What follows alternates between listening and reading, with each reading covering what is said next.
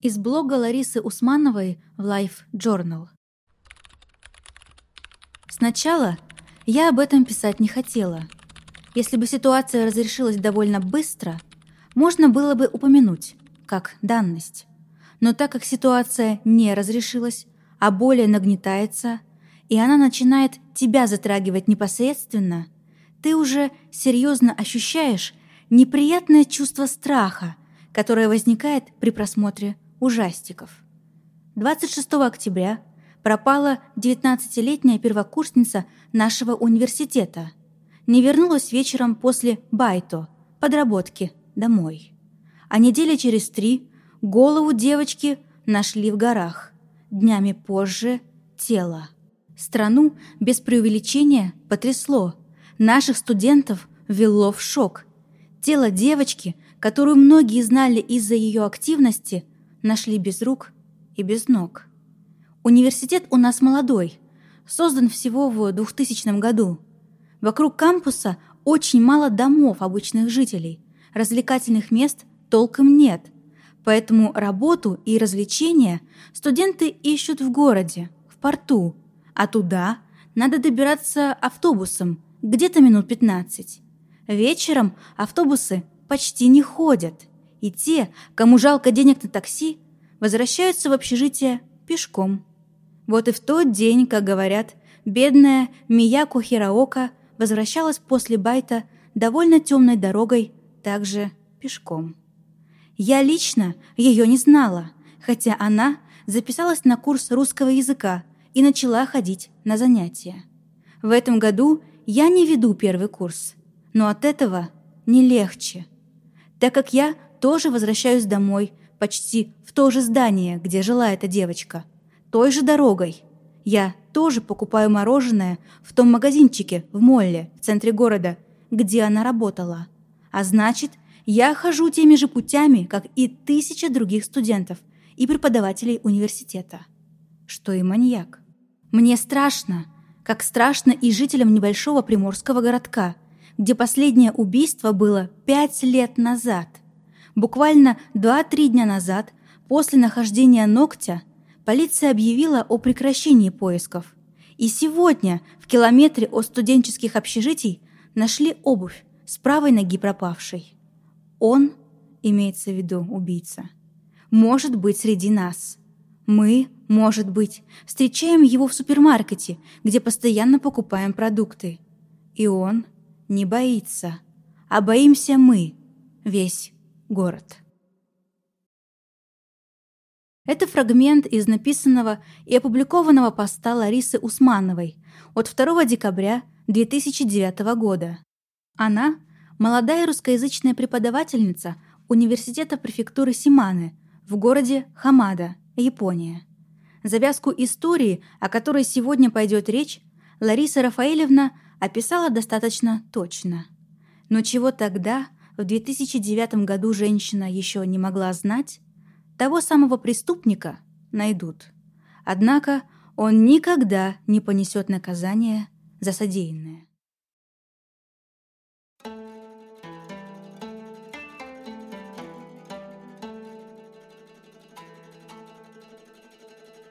Это «Упыриное королевство». Добро пожаловать! Меня зовут Саша, и это подкаст о монстрах, настоящих или выдуманных, городских легендах, от которых мурашки по коже, и время от времени про истории реальных преступлений. Спасибо, что вы здесь, и во вступлении, которое и без того затянулось, коротко скажу. Мы подготовили для вас несколько выпусков True Crime из Азии. Виной всему мое сумасшедшее погружение в истории преступлений из Японии, Кореи, Индии на новогодних каникулах. И я, если честно, до сих пор не могу остановиться. В общем, впереди вас ждет серия эпизодов «Упыриного королевства» под рабочим названием «Мрачная Азия». Надеюсь, вам будет интересно.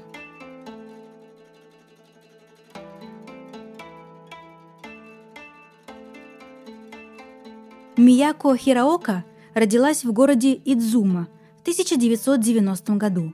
Росла доброй, покладистой, любознательной девочкой, которая превратилась в решительную, обаятельную, с жаждой знаний в душе девушку. После окончания школы в 2008 году Мияко переехала из родного Идзумо в город Хамада, где поступила в местный университет. Учеба давалась первокурснице легко, время и силы оставались и для волонтерства.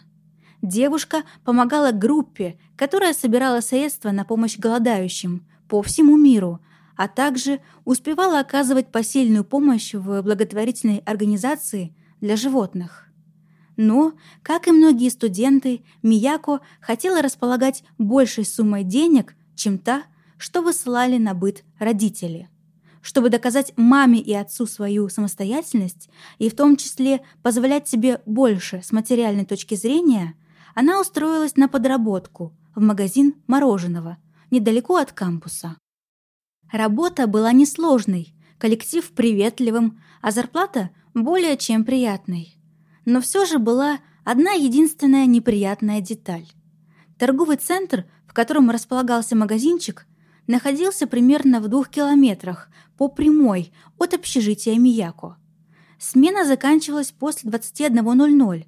С автобусами уже было туго, и минут 30 девушке приходилось идти по пустеющим улицам маленького города почти в темноте. Разумеется, как и пишет в своем посте Лариса, можно было бы взять такси, но желание сэкономить только что заработанные деньги брало верх. Однако надобность возвращаться в общагу почти ночью, да еще и в одиночку, заставляла девушку поволноваться. В университете она говорила друзьям, что боится, и хотела бы поскорее найти подработку поближе. Откровенно говоря, если бы Мияко сделала то, о чем думала, это спасло бы ей жизнь.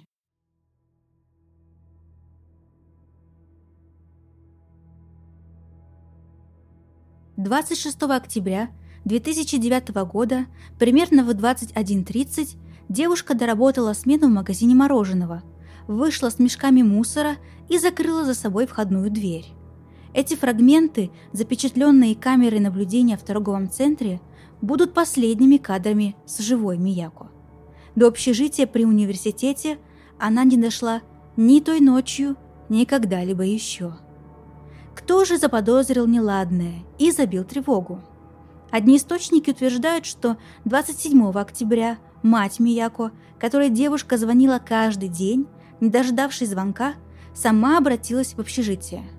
Там подтвердили, что студентка отсутствует с 26 октября и не ночевала в своей комнате.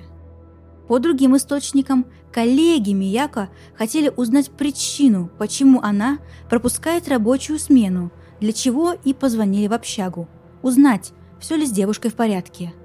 Но им также сообщили, что со второй половины дня, 26 октября, девушка не объявлялась. Выходит, с работы она не вернулась. 28 октября, 2 дня спустя, мама Мияко заявила в полицию о пропаже дочери. Заявление принимают, начинаются поиски. Первым делом полицейские проверили камеры видеонаблюдения в торговом центре. Вот Мияко, одетая в платье, в черно-белую полоску и черные колготки, с волосами, убранными в хвост, покидает магазин, выходит из здания. Ничего подозрительного. Рассматривают маршрут, которым пользовалась студентка, идя с работы в общежитие. Обнаружилось еще 3 камеры на магазинах, которые захватывали и автомобильную дорогу, и пешеходную часть. Но ни одна из них не засняла Мияко Хираока. Следовательно, что бы с ней ни произошло, это случилось либо у торгового центра, либо где-то поблизости. Опрос свидетелей, кажется, принес интересную для расследования информацию.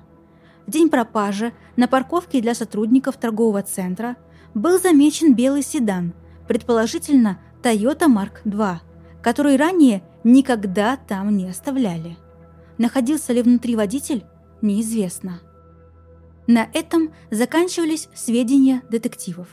Опрос друзей, однокурсников ничего не дал.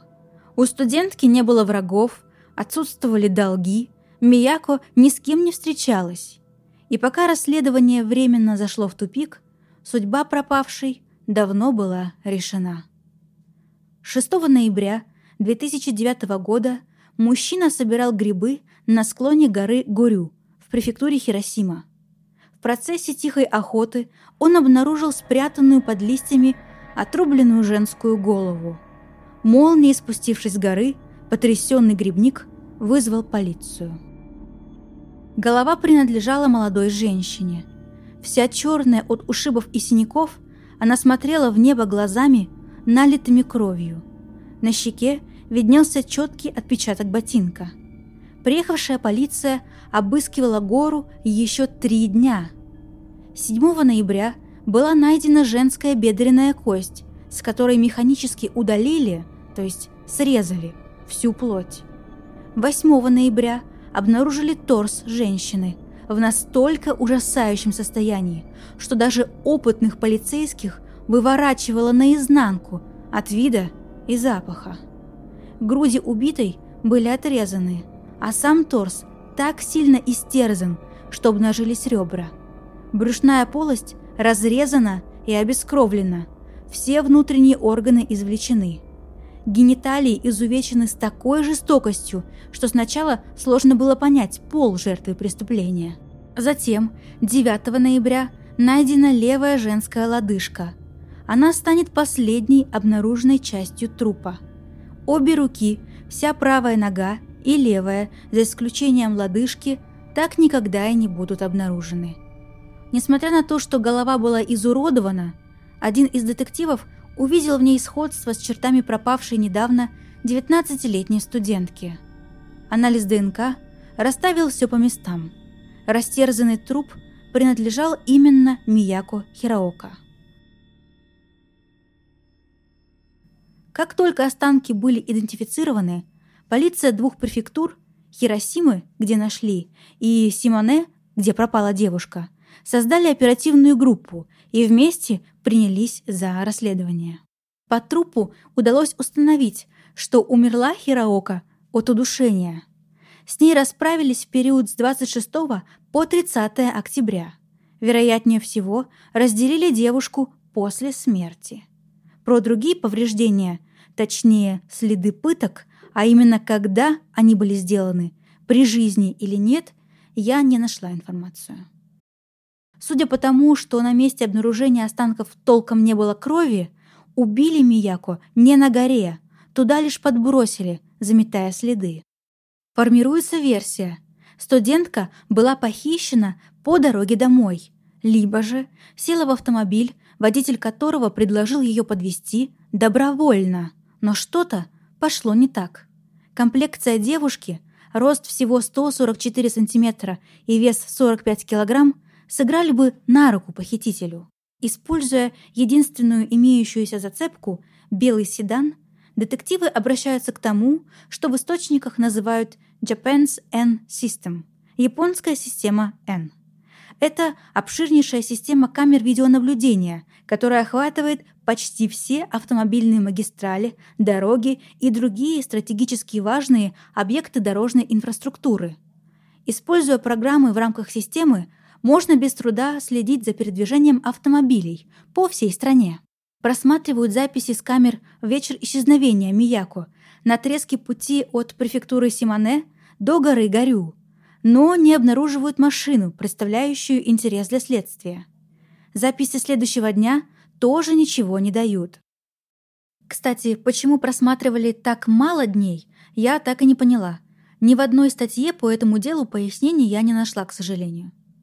Из-за того, что тело было так «искусно» в кавычках расчленено, полагали, что профессиональная деятельность убийцы может быть связана с этим. Проверяли мясников, охотников, врачей, даже работников моргов, которые имели опыт вскрытия тел. Безрезультатно. Появилась даже версия, что в смерти первокурсницы замешаны российские военные моряки. Понимаю, как это звучит, но сейчас объясню. Во время учебного года, еще до пропажи Мияко, в порт города Хамада прибыл российский фрегат «Надежда» с курсантами Морского государственного университета имени Невельского во Владивостоке. Эти ребята, а также их преподаватели, были долгожданными гостями.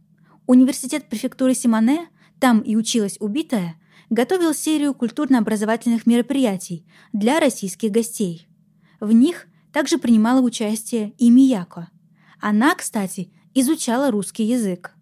После общения с гостями из Владивостока и посещения с группой фрегата, на котором они приплыли, студентка твердо решила через год приехать во Владивосток на стажировку в Морской университет. В сети даже есть фотография, где Мияко счастливая показывает знак «Мир» в компании ребят в российской морской военной форме. Никто тогда и не догадывался, какая страшная судьба ее ждет, и что мечтам об учебе за рубежом так и не суждено сбыться. Так вот, предполагали, что один из курсантов или команды фрегата мог приметить хрупкую миниатюрную японку, вернуться позднее в Хамаду и расправиться с ней. Но версия не получила ни одного подтверждения. Следствие зашло в очередной тупик, откуда не могло выбраться долгих 7 лет. Пока, абсолютно неожиданно для всех, в 2016 году полиция не сообщила, что выявила основного подозреваемого в убийстве и даже озвучила его имя. Им стал 33-летний Ёсихару Яно. Внешне, с фасада, так сказать, он казался добропорядочным гражданином. Но когда детективы покопались в его прошлом, выяснилось, перед ними настоящий зверь. Для начала давайте обсудим, что это был за человек. В средней и старшей школе у Ёсихару были все шансы стать мегапопулярным. Крайне привлекательный внешне, лучший ученик в классе, обладатель черного пояса по дзюдо и капитан школьной команды по легкой атлетике. Но стоило ему только открыть рот, как все понимали, что с этим парнем что-то не так. В том, что он и как говорил, многие находили повод держаться от него подальше. Говорили, что Ёсихару был тихим, очень сосредоточенным, будто все время лихорадочно что-то обдумывал, но легко обижался по пустякам и мог даже вспылить. После школы парень сдал экзамены в Национальную академию обороны, но в итоге поступил в технологический институт Кюсю. В образовательном учреждении он продержался всего год, бросил учебу и присоединился к группе Visual K в качестве барабанщика. Пару лет коллектив выступал по японским клубам, так и не сыскав большой популярности. А затем Ёсихару рассорился с другими музыкантами в группе и покинул ее. Вскоре девушка, на которой он хотел жениться, видя, как резко он меняется в настроении, каким жестоким может быть, предпочла с ним расстаться. И, возможно, самым разрушительным событием на пути к моральному краху Ёсихару стал его диагноз.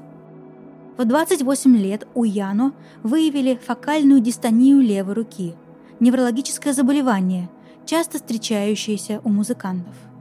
Суть в том, насколько я поняла, что в нормальном состоянии мозг посылает мышцам тела сигнал, и происходит действие – поднятие руки, сжатие кулака и так далее. Но при дистонии сигнала от мозга нет, а мышцы сокращаются самопроизвольно. Или есть сигнал, а мышца или группа мышц не подчиняется.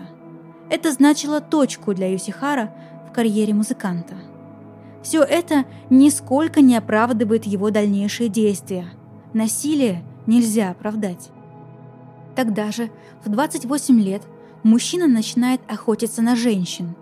В 2004 году он трижды нападал на девушек в Токио, угрожая ножом с целью изнасиловать.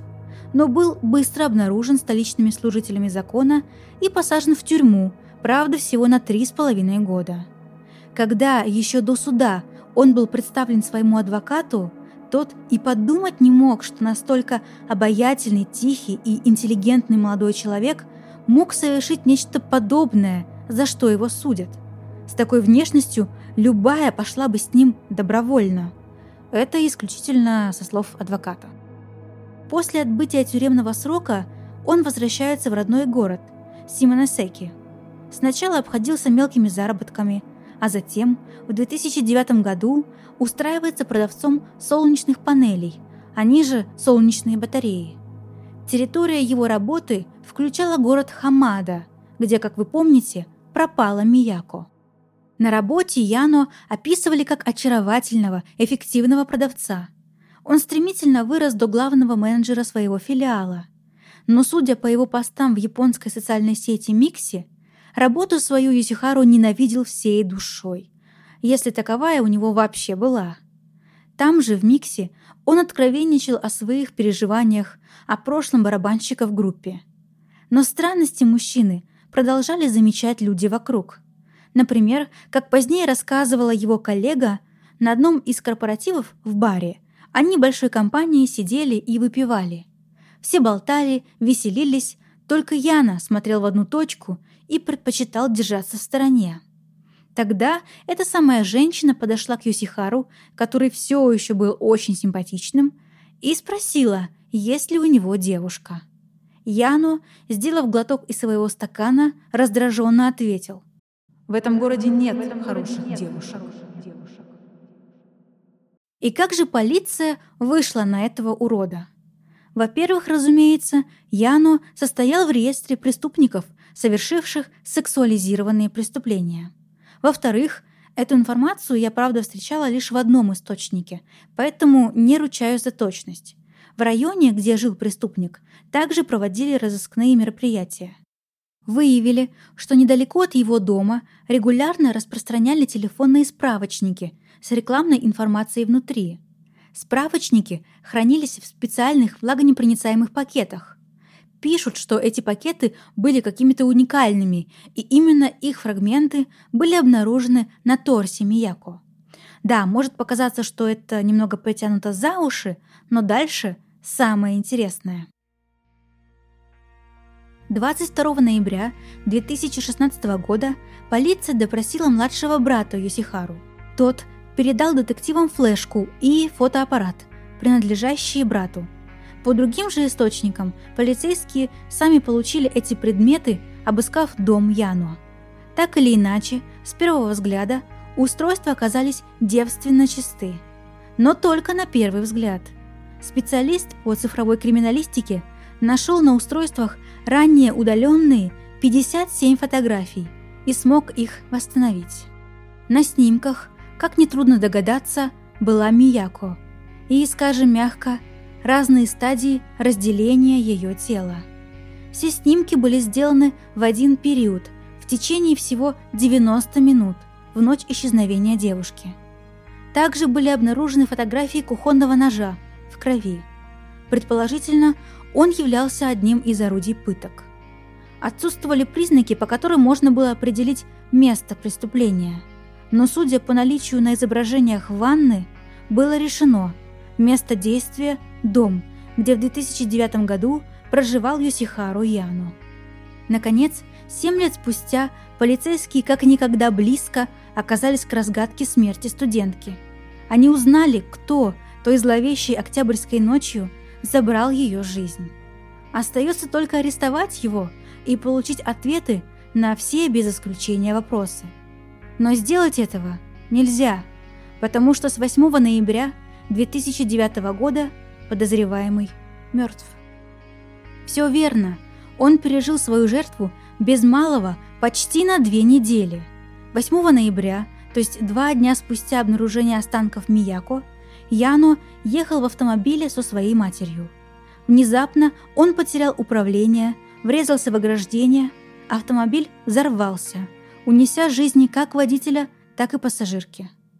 Но что же это был за автомобиль?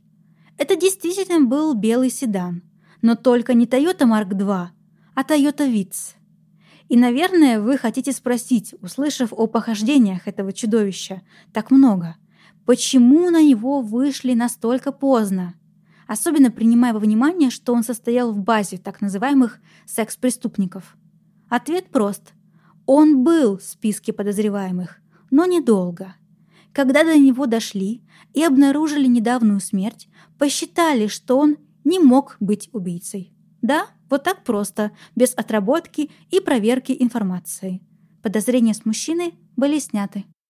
Если теперь многое стало ясно о трагической гибели Мияко, то вопросы о смерти ее убийцы оставались. За несколько дней до аварии он сказал своему другу, что совершил нечто ужасное. За день до смерти он отпросился у своего босса, якобы для того, чтобы вместе с матерью посетить могилу отца. Туда, кстати, они и направлялись в момент ДТП. Думают, что авария была подстроена самим Яно. Он якобы хотел умереть после содеянного. Но для чего тогда было брать с собой мать? Почти мгновенные летальные последствия для убийцы юной студентки называют действием кармы, воздаянием за содеянное им. Как вы считаете, существует ли подобное?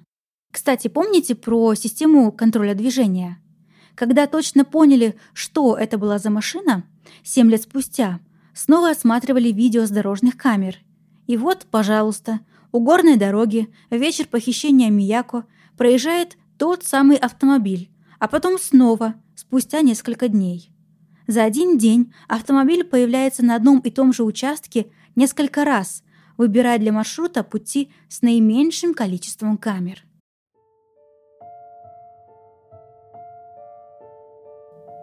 Мы никогда точно не узнаем, что случилось с Мияко. Полиция остановилась на версии похищения. Девушка шла в общежитие по обычному маршруту. По дороге на нее напал Ёсихару Яно. Затолкнул в свою машину. Учитывая характер девушки, она, скорее всего, оказала активное сопротивление, что привело преступника в бешенство. Он избил студентку, задушил ее, а потом отвез в свой дом, чтобы избавиться от тела. Было ли это его первое убийство, также не установлено. Скорее всего, нападение именно на Мияко было незапланированным. На ее месте могла оказаться любая другая девушка, идущая в темноте в одиночку.